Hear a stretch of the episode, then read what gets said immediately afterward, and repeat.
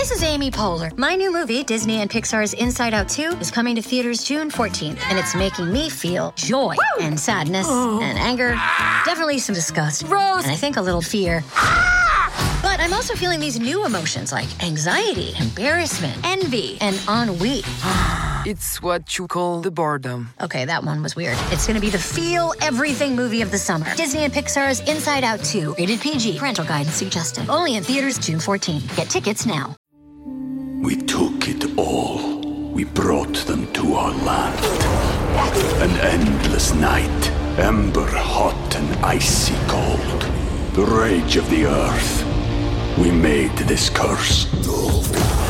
Carved it in the blood on our backs. We did not see. We could not, but she did. And in the end, What will I become? Senua's Saga.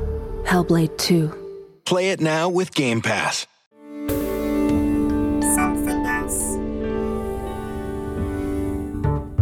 Hello there. Welcome to Out to Lunch, where we take big names for a slap up meal and chew the fat, as well as the protein, fibre, and any other food groups. My guest today is a Malaysian born stand up comedian now based in the UK. In the summer of 2020, he went viral with his character Uncle Roger, a middle aged Asian man responding virulently to a travesty of an egg fried rice cooking video. The videos that have followed have helped him amass views on his YouTube channel measured in the hundreds of millions. His stand up show was nominated for the Best Newcomer Award at the Edinburgh Fringe Festival in 2019, and he made his TV debut in 2018 on Comedy Central and has appeared on various panel shows, including Mock the Week. Today, we talk about the highs and lows of internet fame, working with Gordon Ramsay, and what it's like when people dress up as you at Halloween. It's Nigel Ng. And just to say, there is some uh, adult language from the outset of this podcast. We bleep the first naughty word there to give you time to get your headphones on, but after that, brace yourselves. It's a free for all. My agent at the time sent that video to Jamie's team. They said what she heard back was, "Oh, we saw the video," and the quote was "mixed reactions from the team." Mixed So- reactions from the team. And we all know that's a British way of calling someone a really. So- So, my guest today is Nigel Ng, also known for his comic creation Uncle Roger.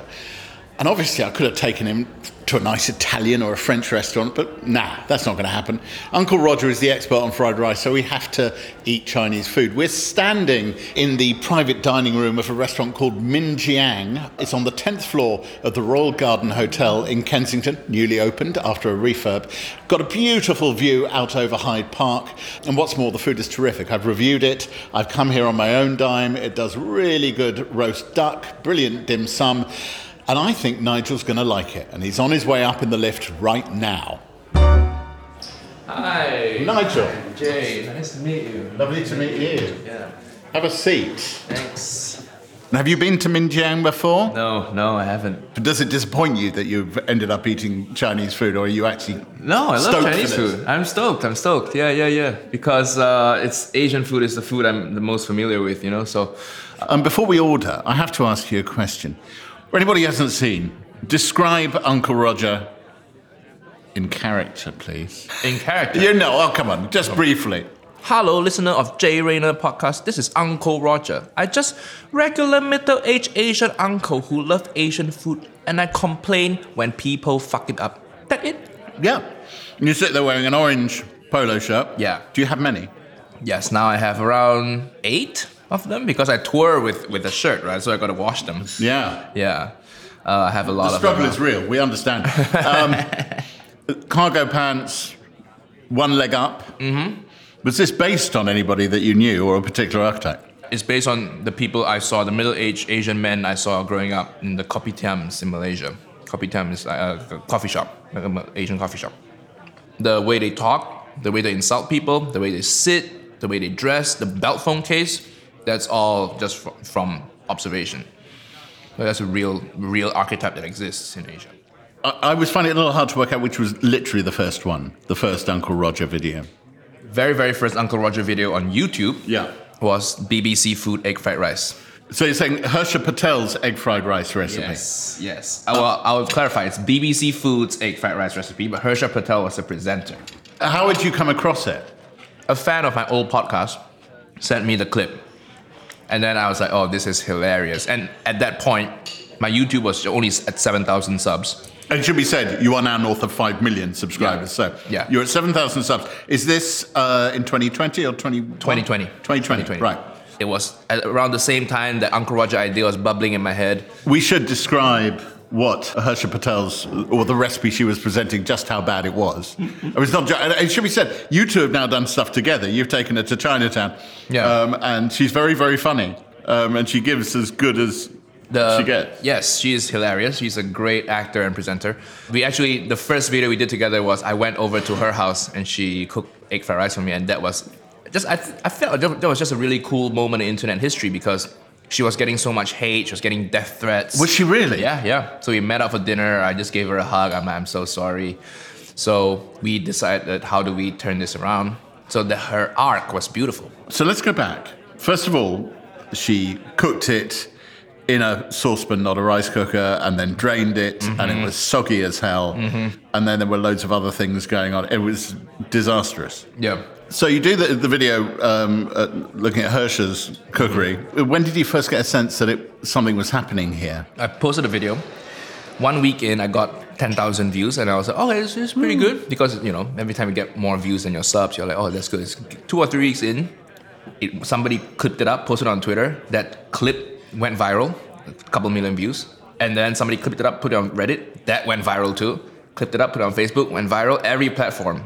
And yeah, it just exploded over the course of days and weeks. Do you know what the views are on that first video now?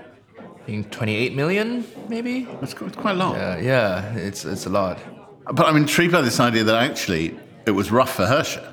It was very rough for Hersha. Yeah, when when the views were going up and every, everything was pouring in, I was like, Ugh, I hope Hersha's okay. I know how mean the internet can be, you know. This is Chun, Hello. who will be serving us. Hi. Sparkling, please. Yeah, sparkling, please. Yes. Chun is also Malaysian. Oh, nice. Where KL? Uh, Penang. Penang, good food place. With him behind on the helm here, it's we are, we are in good hands. Okay. so what I was thinking, we have a dim sum list, which we could start with. Do half a duck as a mid course because it's their thing, and then a couple of main dishes. Sounds good to me. What do you fancy from the dim sum list? Cha Sao Song, the baked char siu puff is, Yeah. is very good. Uh, I always love the egg tarts. I have a soft spot for it because I grew up eating it like, like a little snack after school. My mom would buy it every day. So Okay. we do the minjiang steamed xiaolongbao. Uh, you know, Oh, I love you, a sh- I love, uh, the soupy dumplings. yeah, yeah. Anytime you put a restaurant name in a dish, then you have to get it right. You know, that's how they that's how they trick you. Um, Can I make a bid for some hagao? yes, please. Some, some prawn hagao. Yeah, And then uh, half a duck. let's do that. That's the main menu, Oh, we have another menu. uh, just in front of you. Oh yes, I see. Can I recommend another star at the dim sum? Yes. Uh, it's a, a pet fried turnip cake with the XO sauce. Let's do it. Always good for Nigel to try now. Okay. Let's do it. Probably only need a couple more because there's going to be some egg fried rice. Yeah, we have to do it. I mean, Yeah. you know. Which fried rice do you recommend? It depends on what main course you order, and then the Ah. uh, egg white crab meat fried rice with asparagus. are quite good. Alternative, if you like spicy, that would be the uh, Minjiang uh, salted fish, uh, salted fish fried rice. Ooh, fish sauce. Yeah, let's go with the one with the fish sauce. Okay. Should we go for just because I like the sound of it, the salted king prawns in salted egg yolk with pork floss, Let's do that. Yeah. and one beef dish. Uh, beef with black pepper sauce is our well-known dish. Yeah. How quickly did the Jamie Oliver one kick in after that? The egg fried rice trilogy. I, that's what I call it in my Yeah. head. So it's Hersha, uh, BBC Food, and then Jamie, and then Gordon. Those three, I was in in that month. Videos would just get a million views in like two three hours. The Jamie Oliver one, that egg fried rice recipe, just shocking. The point when the chili jam goes in. Packet rice, first of all, then chili jam, and then starting with he starts with spring onion, so it's gonna wilt. And then he he puts tofu in, but he just crushes it. Nobody makes tofu like that. The rice was wet. He, he, he was cooking the rice in the pan, and then he just puts it under the faucet for, for some reason. Because I can this is the turnip cake with XO sauce and bean sprout. yes. Please, you can And we have a lazy Susan, so it comes to you first. Oh, thank you very much. I'm always worried about Susan that, that she's been, you know, co-opted. well, co-opted and given a bad rap. Have you had any feedback from, from Jamie? Has he ever been in touch or said anything? my agent at the time uh, sent that video to Jamie's team, and they said what she heard back was, "Oh, we saw the video," and the quote was "mixed reactions from the team." Mixed So- reactions from the team. And we all know that's a British way of calling someone a cunt, really. yes, it is. That's exactly what it is. Mixed reactions from the team. yeah, that's an understated way of saying things. Ah, the Xiaolong Bao have arrived. Xiaolong bao with vinegar and ginger for 50. Mm. Uh, the hakao. Perfect. Which one are we going to spin? You can you can have the hakao first. Okay, thank you very much. I do love them. It struck me that when you got to the Gordon Ramsay one, you uh, were almost disappointed to, because his recipe is bang on. Yeah, yeah. So that's Uh, a little. did he do na- uh, uh, nasi goreng or nasi lemak? Was Nasi he- goreng, nasi goreng, Nasi goreng. Indonesian fried rice. Yeah. And pretty much, uh, apart from the fact that he used two woks, Yeah. because he's, you know, The wok fuck boy, that's Yeah. what we call him. So when the Gordon one came out, Gordon's team smart. Gordon put the video out when this whole fried rice thing was super trending. Yeah, that's when he decided to do his own. And Yep. did he? Did his team then get in touch with you and say, "Do you want to do this no, one?" no, his team didn't get in touch. So but, but he did it and kind of stood back thinking, "How long will this take?" yeah, and people were sending that video to me like crazy. I was like, okay, I have to react to this. Did, and then you ended up doing stuff with him, didn't you? Yeah, we have a show in development with Studio Ramsay. Um, in development, it's not commissioned yet, but hopefully that becomes something. It's an Uncle Roger comedy, food travelogue type thing. And that's with his production company. Yeah, yeah, yeah. Has he been hands-on with that? No, no, not really. I met him in LA in uh, a month ago when I was out there. He asked me to be a guest on Hell's Kitchen. Uh, so that was really pretty cool, and I decided to go as Uncle Roger because he just fits the vibe better, right? So that that episode of Hell's Kitchen, the special guests will be Uncle Roger and Tony Hawk. Uh, I assume that's Tony Hawk, the uh, skateboarder. Yes. We have a Tony Hawk in this country. In fact, Oh. he's Tony Hawks, uh, who is a stand-up comedian. Yeah. with the, with the Gordon one, that you know, when you saw it, did you think, "Oh my God, he's got it right. What am I going to do now?" Or did you think, "Well, fair dues, I should just give him credit where it's due"? you know, as a creator, I was just starting out the journey. At the point, I was just shitting on bad cooking, right? So when Gordon's came out, uh, along, I was like, okay, he actually cooks well. How can I make this funny? So yeah, that was really cool. But I started the video saying, "Oh, I'm so disappointed with British chefs. Let's see how Gordon does." I did that on purpose because that gives the character a little bit of an arc throughout the video.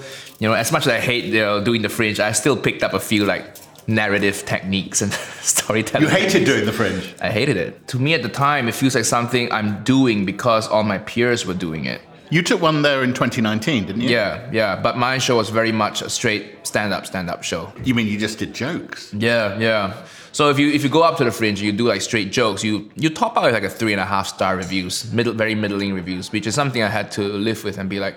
The very funny thing is they never wrote about how the audience are reacting. They never write about how the audience are reacting. They don't care what the audience Yeah, thinks. exactly. That you could be killing and crushing, which is comedy lingo for like doing really well. I, thank you. So for your audience, for your, for your Thank you, that's very uh, helpful. That's sorry, I'm not trying to mansplain comedy to you, Jay. You know, so it, that was bizarre to me because I was always like the audience comes first, and also from a bigger picture standpoint, it it has no. It doesn't build your profile outside the UK. The Fringe is such an obscure, obscure thing. Nobody in Malaysia has heard of even the city of Edinburgh. So you explain the Edinburgh No, Fringe. nobody's in Malaysia has ever heard of Edinburgh. Well, that's fair enough. But it, what it does do is it can be the launch pad for a career which builds in the UK and then builds internationally. It's what happened with Tim Minchin. if you do well at the Fringe. Yeah. Yes, which I won't because of the style of comedy I do. I'll get middling three stars, you know? I'm only going to ask you about this briefly, but you mentioned the whole world and there are big markets. And you had what clearly for you was an uncomfortable moment with China Oh, yeah, yeah. when you withdrew a video. I John Cena myself, essentially. Mickey Chen, Mike Chen. Mike Chen, had you done a video with him or was it So I did a video with him. We reviewed someone making dumplings badly. So I posted that video. And unbeknownst to me, I, he's like a very, very big anti-China person on, on the internet. I'm on Chinese social media. Posting the video in itself was already viewed as a political act, unfortunately. So at that point, I was already fucked. the people who work my Chinese social media just, yeah, don't worry, man, just take it down. I was like, okay, let's take it down then. So we took it down, and then that's when the hate from the West came in. So I was like, oh, I didn't know taking it down could lead to war trouble. But then by the time it was really taken down, so I'm like, okay, what, what can I do? I'll just, You can't just put it back up again. Yeah, yeah. so let's just uh, write it out and Is it your intention that you just want to avoid political stuff? Yeah, I think I think so. I, I, I can- say that. Yes, I would like my videos to be first and foremost just comedy about food. I know a lot of that, a lot of the times YouTubers they start leaning, getting political and stuff, and I think that alienates a big part of your audience, and I don't want to do that. You know, every now and then I get myself into political scrapes on Getting Twitter. get- to Um, me, getting cancelled is a is a marketing opportunity. You know, there's a way to work it. Well, then we're briefly going to discuss this one because Yeah, you, you had the. Twitter thing with Ukraine Oh recently, yeah, last week I have a podcast out today addressing it. saying maybe I'll tour in Ukraine.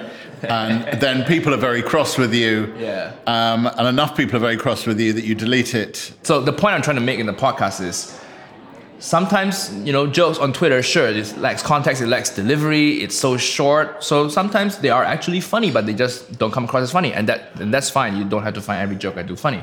Anything can be joked about if there's a right angle, there's a right logic, twisted logic behind it. Any topic can be funny. Uh, D- did you feel with that one that it was the case that I mean, one of the things with Twitter is you have to react quickly. You can't be slow with the joke on Twitter Yep. about an event because there's no point doing it two days later Exactly. when the world has moved on. It just became fully absurdist instead of it lacks a logic to make the joke better. So when I did So you basically saying it was a shit joke and therefore Yeah, yeah, and as a comic, you say a lot of shit jokes. You just edit, right? If a joke shit, you drop the joke, write new ones, or make the joke better.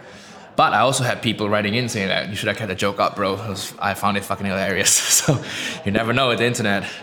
It is hard though, isn't it? Because that's the world you're engaging in, which is very, very, very fast. Yes, Because uh, there are a lot of people in your line of work, uh comedians, who they hone and hone and hone a piece of material, and that hour is what they then tour for the next two years. Yeah. And maybe it does go off in very, but that's what they're holding on to. But your f- level of fame and the wit that goes with it requires something else, so an instantly reactive brain.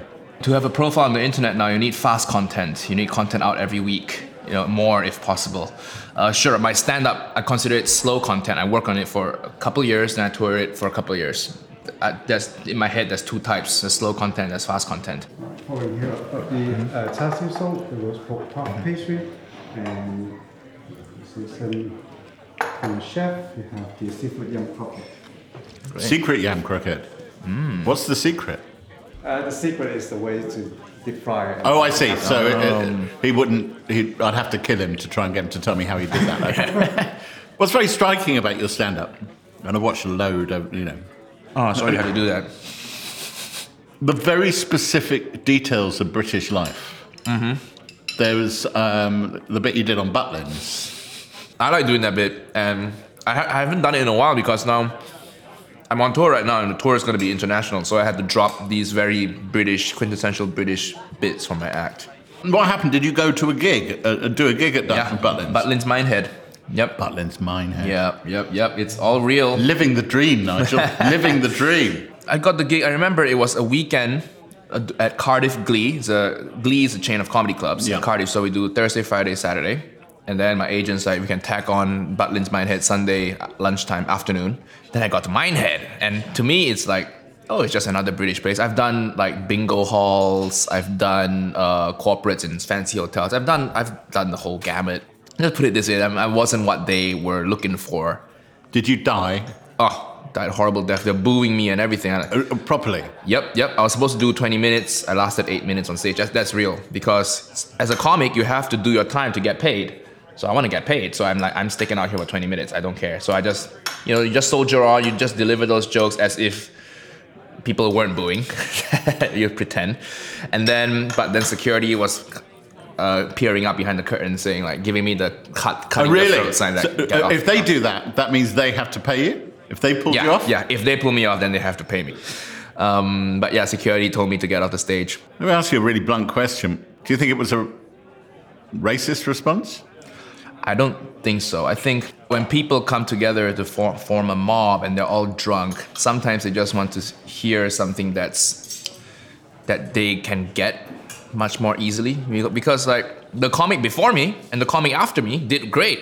Were they also They were British. Malay Chinese? No, no, they're uh, white British militant. I don't think they did well because they're white. It's because their jokes revolved around like you know quintessential British life. You know, like Mick Ferry was the MC who went on before me, the host, and he had a joke about, oh, I grew up in a rough neighborhood. You know, you grew up in a rough, rough neighborhood if you have a fridge in the garden, which is a great joke. I would say my comedy, sure, I have a lot of observational stuff, but maybe you, you see me on stage, it takes a bit of like, okay, this is different. And then it takes a little bit more effort to try to, when you're drunk, when you're trying to just have a good time, trying to shack and about Liz Bine Adults Weekend, you, and that's okay, you know? Is it okay? Yeah, it is okay. You like what you like, right? Yeah. You can't control people's sense of humor, and yeah. Which sorry. which of the, which one of these do you want to take? The pork puff or the turn or the I'll uh, take the puff. You can okay. have the, the secret fried yam. the secret fried yam thing, which is spectacular. I'm just going to use my fingers because otherwise they fall apart. They're all spectacular. Thank you for bringing me here. My absolute pleasure. Now you can reach millions, literally millions of people through Instagram, TikTok, YouTube, and so forth. Why go on tour? Which is what you're doing, and you're doing a big one. I mean, your American tour. Are you doing three nights in LA? Uh, four shows in LA. Yeah. I think we're adding a fifth one, depending on when this comes out. And how big are the how big are the houses? Just to be absolutely clear, how I think two of them are smaller, 150. Yeah. And another, the other two are like 400. Right. Yeah. So decent sizes. I'm very happy to be playing them. Stand up is just a different joy. The, the live reaction, you know, you can't capture that, like that, that rush from a YouTube video, you know? But it's also what was really striking about it is the international reach. Well, uh, Obviously, the US, but all over the US. No. You're going to the bit in the middle that most people fly over. yeah, Chicago and also Dallas, Houston. I sold out Seattle, which was like, wow, okay. Yeah, I'm very grateful. It's, it's insane. I think that that's the power of YouTube, right? When I've done some British TV stuff like Mock the Week, which I, I love doing and it's super fun. But then my Malaysian friends want to watch it. I send them the iPlayer link, and then I have to teach them how to use a VPN for them to have to So watch that it. So they can watch it in uh, yeah. wherever they happen to be in Malaysia. So the beauty of YouTube is that the friction to consuming your content is so low that everybody can watch it all over the world. And the developing world, India, China, more and more people are getting access to the internet, getting access to phones, and there's not a lot of content for those people. You know, especially in the West, nobody's. You know, my, my, I'm not, I don't make content just for those people, but it so happens that the subject material speaks to them. Oh, in- there's a duck heading our way. Beautiful. Uh, so we have we're, the duck has been sliced. Thank you very much indeed. Yes. The steamer. That'll be the pancakes. I think we should put it on the Lazy Susan too, right? You're on. Yes, I'll put it on. Oh, okay, okay. Go for I, it. I love starting with the crispy stuff with the sugar. oh yeah, yeah, yeah, Yeah. You don't get that in many places. Exactly. Yeah. So it's a little bits of the skin from the neck to be dipped in sugar. It's just a flavour bomb, isn't it? Mm-hmm. There's a more general question, which you've sort of addressed, which is Is Uncle Roger a positive image of an Asian man, or is it not? I mean, obviously, I think you love Uncle Roger, don't you? yeah. Um, I think I think it definitely is. I follow a lot of food bloggers online, right, and they talk about cultural appropriation in food. But you mentioned those words, and people just shut off. Nobody wants to hear those. It's, it's academic. It's almost accusatory. It's heavy, and it's social justicey and woke, and just boring. And people are sick of being told what to. Th- people are sick of being yelled at, essentially. Right. right? But if I could do it in a fun way, you know, which Uncle Roger does, he addresses these kind of cultural appropriation type things. But I do it in a fun way. Everybody laughs, even Westerners laugh, right? Mm-hmm. With with along with everyone. Then why not? I, th- I think it's yeah, it's a positive force. People see how good Asian food can be. You know, when I review Chef Wang Gang, you know, the Chinese chef who Yeah, yeah. makes egg fried rice, amazing. And people, a lot of Westerners don't even know of his existence. And they see their skill, they see how much it takes to make every Asian dish. And I hope, I hope it increases the appreciation of it. I'm, I'm impressed to see if you can do that one with chopsticks. Ooh. It, it's got. Oh, Ah, I dropped Right. a few pieces. Yeah, fuck you. You can do it. Obviously, you were in the US for how many years? Three years? Four Five years, Five, five years. American Chinese food is very different to British Chinese food, isn't it? Yeah, it's stickier, sweeter, bigger portions. I was I went to uni. I went to uni there, and the cafeteria they were just. Uh, it's like a, a buffet system, but you don't get to pick the stuff. They, you say, oh, you want rice, you want meat, and some people just drench soy sauce on the rice. It's, It's a bit grim. It's a bit grim. What do you think of uh, Chinese food here in the UK, the restaurant? It can be grim too. Oh, well, that's true. Not not, not here. Not. Yeah, we'd like to say Minjiang is serving us very, very nice food. We're on to the second serving of the duck. As a stand-up comedian, I've traveled to a lot of British towns, and yeah, I've eaten a lot of Chinese takeaways all across the country, and I would say yeah, it's it's, it's not great. It it fits a purpose, you know, but it's not great.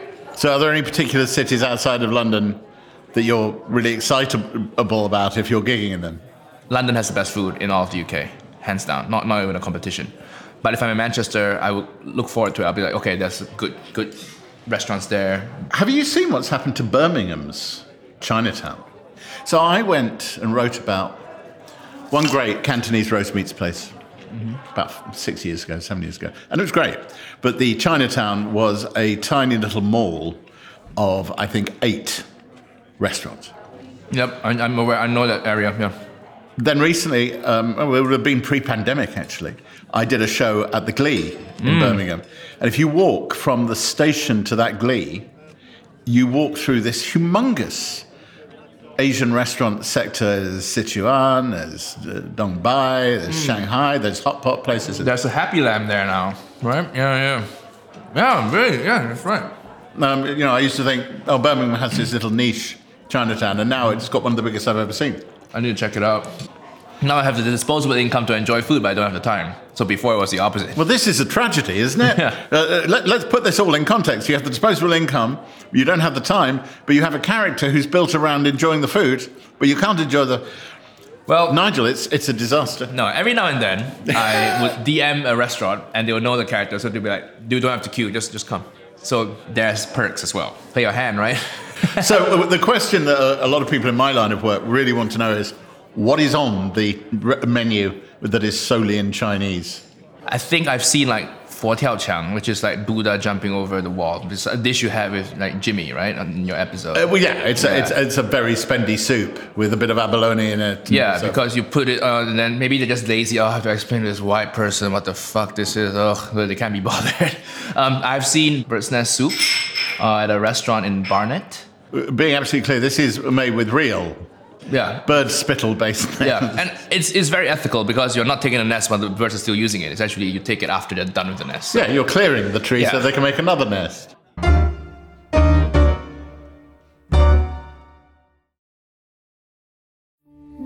We took it all. We brought them to our land. An endless night, ember hot and icy cold. The rage of the earth. We made this curse. Carved it in the blood on our backs. We did not see. We could not, but she did. And in the end, What will I become? Senua's Saga. Hellblade 2. Play it now with Game Pass. I had an experience once with somebody who wanted to um like role play like um like with relative stuff. No. Yes. No, that's a and I couldn't. pass. And I said I said um they No. wanted they first said da- like dad daddy and, and, and I said um well, that's not so bad. but um so I suggested maybe like I said maybe the most I could do is uncle. Okay, so that was just a snippet of an episode with actor and podcaster Justin Long. I'm Jesse Tyler Ferguson, and I'm telling you, you need to listen to the full episode on my podcast, Dinner's on Me. Over a meal at Pine and Crane in downtown LA, we get into his love story with Kate Bosworth, his career, and so much more. To listen, just search Dinner's on Me wherever you listen to podcasts. One other subject I, I did want to raise with you, um, mm-hmm. because you talked about you were beaten up in last year. Hmm, yeah. You seemed rather kind of almost not accepting, but shit happens. And I was making jokes about it. Was that your response that it's all material? And what, the, what this guy doesn't know is I'm now going to monetize his, his racist attack on me. I have a marketer's brain. I think deep down I have a marketer's brain. I think most YouTubers do. And I, I also think that's just how I deal with grief and terrible things that happen in your life. You know, just make find the funny in it. Hadn't you just been fitted for Invisalign uh, aligners to straighten your teeth? Was that the thing you were most concerned about, that the bastard might have knocked your teeth out of alignment? At first, when he started punching me, and the punches weren't that lethal and it w- weren't landing that much. So at first I was just in fear, but then as soon as the punches, I realized, oh, he's he's a little bit drunk and maybe on some sort of drug. He's not that scary. Then in my head, as I was getting punched, I was like, ah, shit, my teeth. Because as a kid, I broke one of my front teeth. The amount of like pain and, and inconvenience it caused me. Just I was just oh so sick of this. I had to wear like a denture. It's like it's like an old person thing. You have to buy denture glue. No 26 year old should be buying denture glue. No. just- yeah, it's, it's really sad. And then your guests come, you just put it somewhere, and they're like, they they feel weird about it. Oh, I see your denture here. And you take it out, you look like a homeless pirate with that big hole in your mouth. So I just didn't want to go through all that shit again. And dentures take ages to. The, the, uh, they have to do an implant at the end, and they take ages. They have to drill the thing down in six months. You have to wear a denture again. Yeah. In my head, I was like, oh god, am I gonna have to wear another denture? I'm sitting here thinking Nigel has material on dentures in his show. Oh, I should actually. Fuck. Yeah, I should. I should. How far can you take this? How much mileage is there in Uncle Roger? people are always gonna make recipe videos. There's always gonna be bad cooking. So I think I think there's still a lot of dishes I have yet to review, and I can even branch out to you know non-Asian stuff, Western Western stuff. Uh, so That I, would require uh, t- cojones on the part of uh, Uncle Roger, wouldn't it? yeah, yeah, but you know most things you, you put, putting yourself on the internet requires balls, and I've been putting out so much stuff, so I think I have the courage, you know. There is Oh. there is a point though, and actually, you know, the cultural appropriation thing that you say, Uh-huh. um, subject in the food world in which I move, which is, uh, is it authentic? Is there a right way to do these things? if you are a cook from Malaysia and you cook this dish and you bring that dish to another state in Malaysia, people there will say, oh, this is not authentic. It doesn't taste like the stuff I had growing up. So the word authentic, authentic is just, is not a very useful word to use when it comes to describing food. It, does it matter to make it right? And again, it depends what you mean by right. There's surely that there's a traditional way to do it, and there are ways to, and it's traditional for a reason. It's been perfected over the centuries and stuff. But are there ways to deviate from tradition and still make it good? Yes. Are there respectful ways to do it? Yes. Are there shitty ways to do it? Yes. So I think it, everything is it depends on the context, on the chef, on on the intention, on the everything. Do you get people emailing you saying you must try my fried rice? Yeah, yeah. Usually, Yeah, you, you've got a face which is kind of yeah, and it's a real drag. Actually, stop for a second because uh, some fried rice is entering the room. Yes. We have the prawn with salted egg yolk and pork Uh, salted egg is the new craze, isn't it? It is. And that's the beef with black pepper sauce. Mmm. Minjiang fried rice with salted fish. Sort of fish sauce, okay. I'll send these round, but I am going to just demand that you try this and, you know. Give my live review. Yeah, yeah. Texture's good. The rice isn't clumping together, so you know it's cooked with a high heat. The egg is very like very fine and nicely mixed through. So that that takes a bit of skill because when you know sometimes I make egg fried rice and it's just clumpy. The eggs are clumpy. The spice is a nice touch. You know, usually when you have like There's quite a bit of heat on the end there, isn't it? It comes in. the flavor is good. You know, when you order egg fried rice from a Chinese takeaway, it just feels like plain rice, doesn't it? It does sometimes. It just yeah. looks slightly yellower, but it tastes like plain rice because they skimp on the, the soy sauce, skimp on the shallots, the garlic maybe. But this this is good. This is good. Well, frankly, now that I've had a Nigel Ng re- review Mm-hmm. of uh, fried rice, I insist that I get at least two million listens to this tried my best. episode. Uncle Roger has expanded into the world. Isn't it true that he became a, a Halloween character? People dressed up as Uncle Roger. They wear the orange polo. Some of them, if they're a couple, they'll go out as the guy will go out as Uncle Roger. The woman will go out as a, as a bag of MSG. it's a perfect couple. I blew up in like around September time. So 2020 October, I was like, I'm gonna do a Halloween video. I'm gonna review Uncle Roger Halloween costume. So email them in. So the whole world. It's just, amazingly quick, isn't it? Hmm? You know, if it all blew up in September 2020, six weeks later, people are dressing like you're on the street. Things happen fast on the internet. I have to say, it's amazing that you're not a complete megalomaniac psychopath. But Lynn's Minehead grounds you, you know, as far as I shit, as much as I shit on it. I do it. That did have to specify that if you dress up as Uncle Roger and you're white, just try to not do the accent. Oh, Well, that's the thing. Were, were the people who were dressing up as Uncle Roger, were they of Chinese descent or were they all all races. You All know, races. Asians, uh, Chinese, Taiwanese, Korean, uh, white people, black people, ev- everybody. It's all love, right? Well, look, as we continue eating our main courses, I will say, Nigel Ng, thank you very much for letting me take you out to lunch. Of course, thanks, Jay. And for letting me meet Uncle Roger in the flesh. Kind of. I should have brought my orange polo, but Yeah, well, you don't you do know, video it- anyway. it- yeah, it's audio, so nobody knows. I'm very glad Nigel liked the food at Minjiang, which is located on the top floor of the Royal Garden Hotel in London's Kensington. Nigel's world tour is entitled The Haiyaa. He is performing at London's Hammersmith Apollo for the first time on the 2nd of February 2023. Tickets can be found at livenation.co.uk. Nigel also has his own comedy podcast, Haiyaa with Nigel Ng, and has recently released a sketch show series with Comedy Central called East Mode. If you love the show, do please follow us on Apple Podcasts, Spotify, Stitcher, Amazon Music, or wherever you get your podcasts.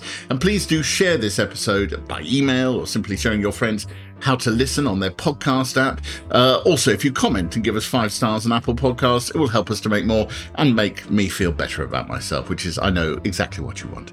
Out to Lunch is a Something Else and Jay Rayner production. The music was written, arranged, and performed by me, Jay Rayner, and Robert Rickenberg. The recording and mix engineer was Josh Gibbs. Assistant producers are Anya Das and Bethany Hocken. The producer is Selena Ream, and the executive producer is Darby Doris.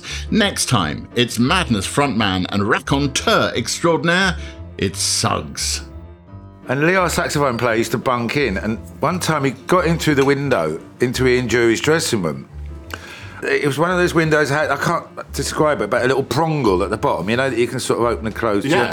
But as he got in, he got caught, his turn up of his jeans got caught in the prongle and he was dangling upside That's, down. that's a late 70s problem, if ever I heard one.